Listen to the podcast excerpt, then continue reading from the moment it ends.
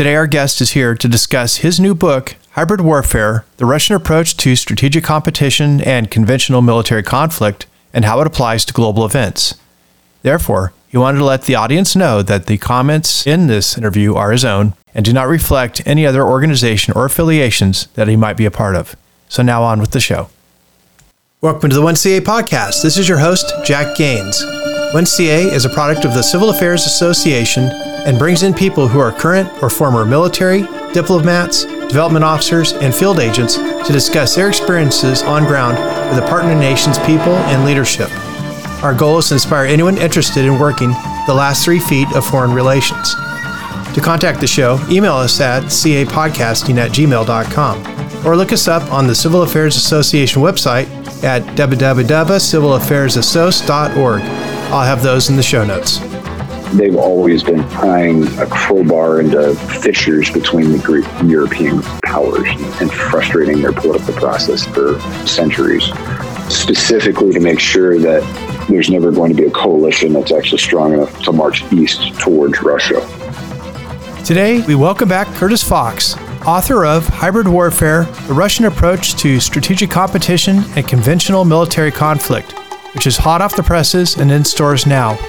We discuss the book's concepts and how they apply to current events.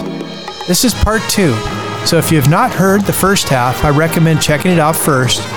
But either way, enjoy the show. I hear people continuously trying to distinguish between Hamas and the people of Gaza. And fair enough, there are good people and bad people in the world. And because an oligarchy running that segment of the world decides to commit an atrocity doesn't mean it had the buy in of every man, woman, and child in Gaza. The flip side of that coin is that we were moving in every way possible to try to recognize Hamas as the legitimate governing body of the Gaza Strip. And we would have demanded that the Israelis negotiate with them for any sort of a two state solution. Right. So, if that's the representative body of the people of Gaza that we would expect the Israelis to negotiate with, and that is the body that conducted the October 7th massacre, then how do we draw this conclusion that you know, these aren't the same? Okay. So you see it as Israel has tried to work with them as a governing body, or do you see it as Israel has ignored them as a governing body and it's caused a conflict? The short answer is both. People tend to say it's extremely complicated because then they're not required to go into the details. They can just state right. the two dimensional moral solution that they have that really is aligned with their politics. And the, the problem is it's, it is extremely complicated, but if you if you work through the complications, you can actually find points of solutions. Yeah, I would say the core anchor point of this is two things. The first is that the Gaza Strip was manipulated by the Arab states around them for the better part of 80 years in this permanent resistance against Israel, right up until Iran became a credible regional threat. And you could argue that that was when Saddam Hussein was deposed. And so the Israelis came to the negotiating table and offered a two state solution five times. 1936 was the proposed partition from the UK, where the people that we refer to as Palestinians now would have gotten 80% of the land in the region. Then there was a partition in 1947 proposed by the UN that would have been 50 50. And then the Israelis themselves, actually, after the Yom Kippur War, they thought about setting up a two state solution on their own. And that stopped the moment that the Arabs came out with their no negotiation, no recognition, no peace. And then there was the 1993 Accords at Camp David, and then there was the Oslo Accords, where it was put on the table twice. And then the Israelis unilaterally withdrew from the Gaza Strip in 2006. And they offered, again, a two state solution on their own which wasn't accepted. And the reason it wasn't accepted was because all of the regional Arab states all insisted that they hold out for a better deal, which was essentially a future without an Israel. Then Iran became a threat. And so these people, for them, nothing has changed. But now they're realizing that they've passed up every deal and offer that they've been given. And now they have no diplomatic leverage because all their allies have abandoned them. The only thing that can happen now is it's a horror show you know, by my definition of hybrid warfare, I think Iran very much follows the Russian recipe in a certain sense. The big difference is that the Russians, they are looking for the same things as the Iranians for a pseudo failed state that has a really weak governing apparatus that they can corrupt and convert towards their purposes. And that's the first step is can we bribe the political class and then can we give them enough economic incentive to tie themselves to Russia irrevocably? For the Iranians, what they're looking for is the religious ties. They're looking for countries that have a strong Shiite population, and they're looking for individuals within that Shiite population that are willing to work with Iran. A failed state like Lebanon or Yemen are good candidates for that. The Shia coalition in Iraq are really good candidates for that. And the sponsorship they have for Iraqi militias has the added component uh, that Iraq has that it certainly was under Saddam Hussein. And so they, they want to be able to control Iraq in a certain sense. But the Iranians are much more keen to use local insurgency. Whereas with the Russians, that's a means to an end to accomplish their means. But if the insurgency is struggling, they will almost certainly be willing to surge hard power assets from the Ministry of Defense in. That was the war in Donbass in a nutshell. They basically waged what we would call an unconventional war they created an insurgency from the ground up. And then they expected that insurgency to be able to stand and fight against the Ukrainian armed forces. And they were collapsing. The Ukrainians were closing in on Donetsk and Luhansk very rapidly. And then the Russians surged in heavy ground forces to push the Ukrainians back.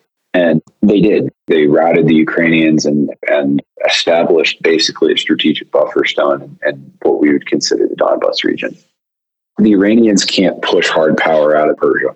They're trapped in by mountains and they, they can't really push out hard power. It's, it's one of their paradoxes. But they can create insurgencies and trap in regional rivals like Saudi Arabia, Iraq, Lebanon, Yemen, Syria.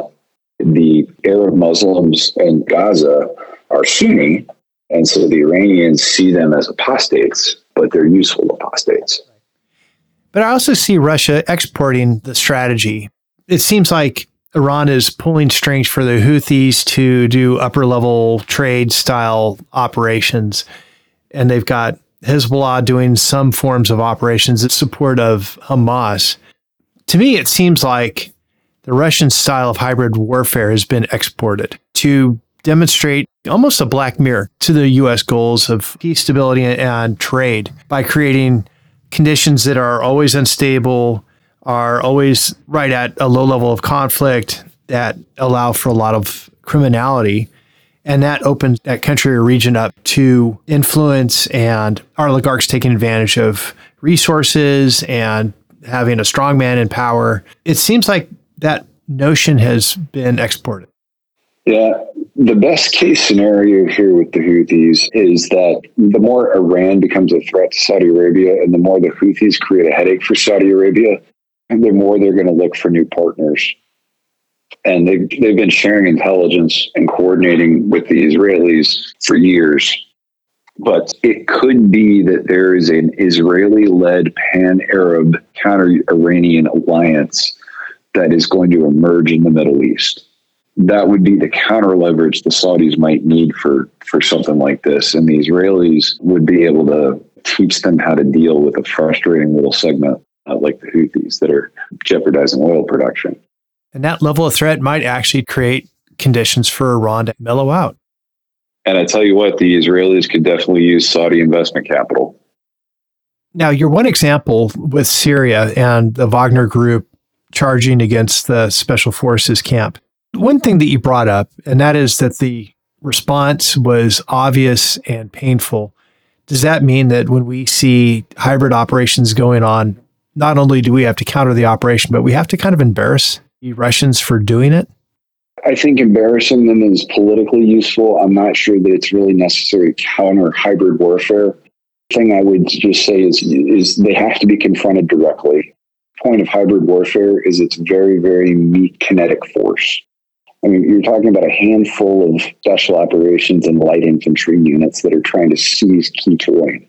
And if you confront them in any meaningful way with a sizable force, they will shatter. But you have to confront them directly and decisively. That's the recipe for defeating hybrid warfare. The Russo Ukrainian war was intended to be a hybrid war by Moscow. The buildup of conventional forces on the border threatened the Ukrainian government in compliance with Moscow's directives. There was the clear saber rattling for anybody, any Westerners that would dare offend Moscow. They even conducted false flag operations to try to create propaganda that the Ukrainian government was doing ethnic cleansing that was exposed. So the one piece that really didn't happen was they didn't start pushing Spetsnaz forces into Ukraine to prepare the operational environment. And the reason was because the Kremlin was trying to maintain this really, really extreme OPSEC over the operation. The other reason was because the GRU wasn't involved in the planning process. It was done by the FSB, which is basically a, a secret police intelligence service, like the KGB before it. And I, the best guess we have is that after the assassination attempt on Sergei Skripal, you know, you remember this back in was it 2017 or 2018? two GRU agents got off a plane in London, took a train to Salisbury in the UK. They found this turncoat that the British, that British intelligence had gotten. He was living happily in the UK with his daughter, and they smeared nerve agent on his door. A number of British citizens died, and but these two idiots were identified by MI5 so quickly it made my head spin. The British had everything. They had their entire route. They had them identified both their covert passports revealing their real identities and then their fake passports, and they had their entire mission history. When this was released to Europe, the European governments collectively expelled over 150 Russian diplomatic personnel who were probably all actually intelligence operatives. And then I think the United States followed a little bit later with another 50. So, with 200 senior intelligence and diplomatic personnel being expelled from their missions abroad. The director of GRU, Igor Korobov, I think in September, he went into the, the Kremlin for an intense dressing down by Vladimir Putin.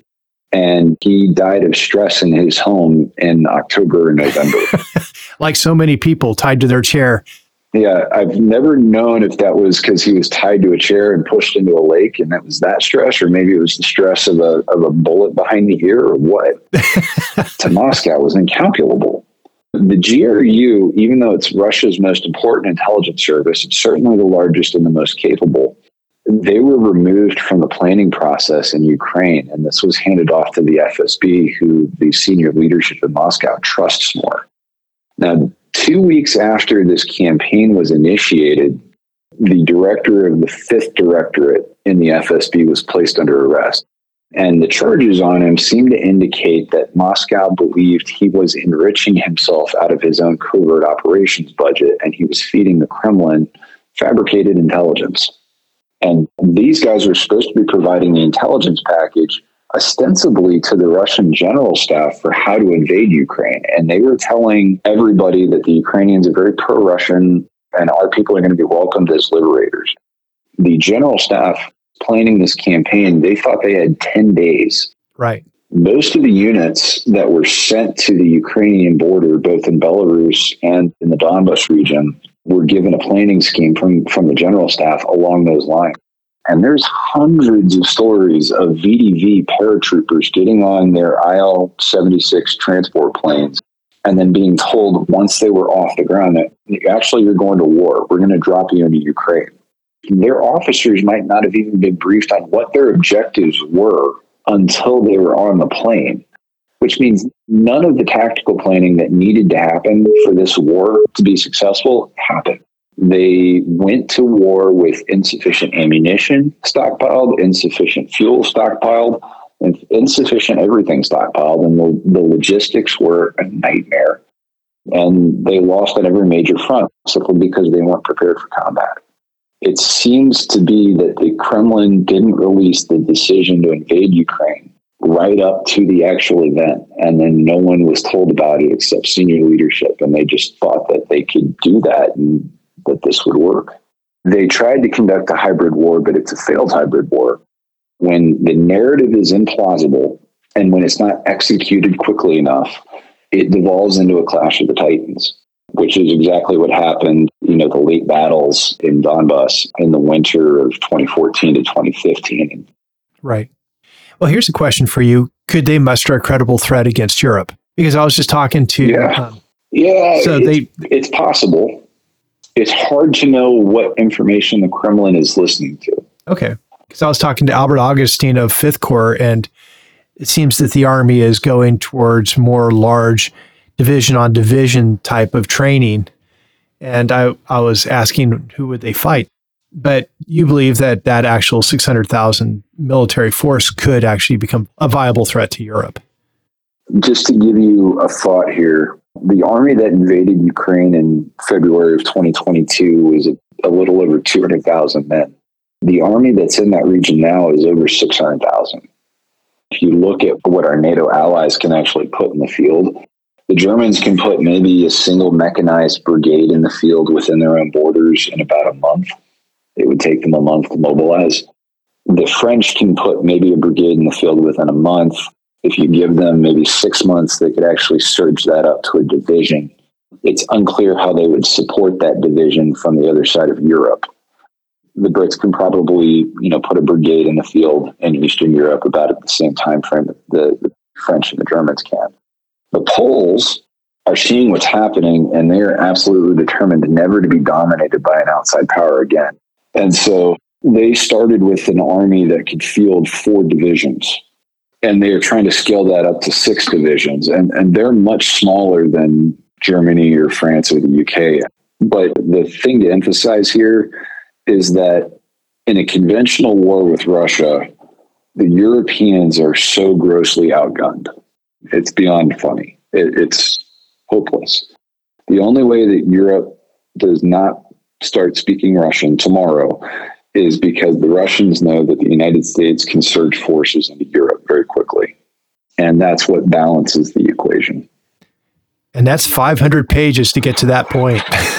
but uh, hey, man, it's it's fun. Uh, I, you know, some of these I've done. It turns into a lecture, and it was fun to have a conversation and I, I never really knew where we were going to end up sometimes and that was kind of fun not to be married to the script yeah excellent well i tell you what man i'm also happy to help the ca community here a little bit i'm very well aware that the 95th civil affairs brigade gets shit on regularly in usasoc and i'm happy to engage with you guys and and help spread the word a little bit about the good work you do you know, it's funny. I was just arguing that USACAPOC needs to take the 95th and create an active duty element within USACAPOC, make it a both a hybrid command where it has active duty and reserves. It's an interesting idea. And start just running CA as its own element versus a tied into SOF.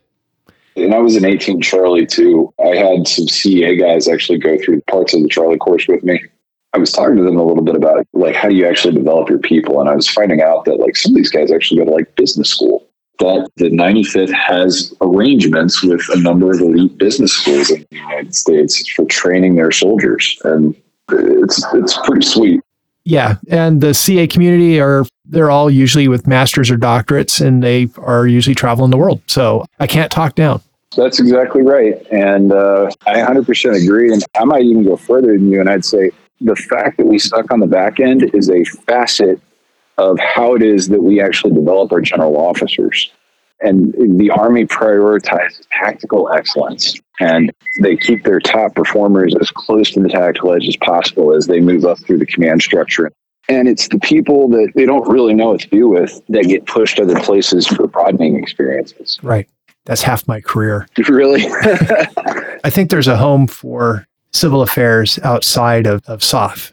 And I think that civil affairs should create a, a functional specialty that focuses on post work stabilization and reconstruction. Yeah. I was just listening to Petraeus, and he was discussing how when he was in Iraq, he was listening to the to the plans for the campaign, and he's like, "Well, where's the post conflict stabilization and reconstruction plan?" And they just kind of waved him off, and he's like, "Well, it's kind of important." And I've heard other people say the same thing. What, what does Charlie Wilson say? That we suck at the end game? But that's a market gap.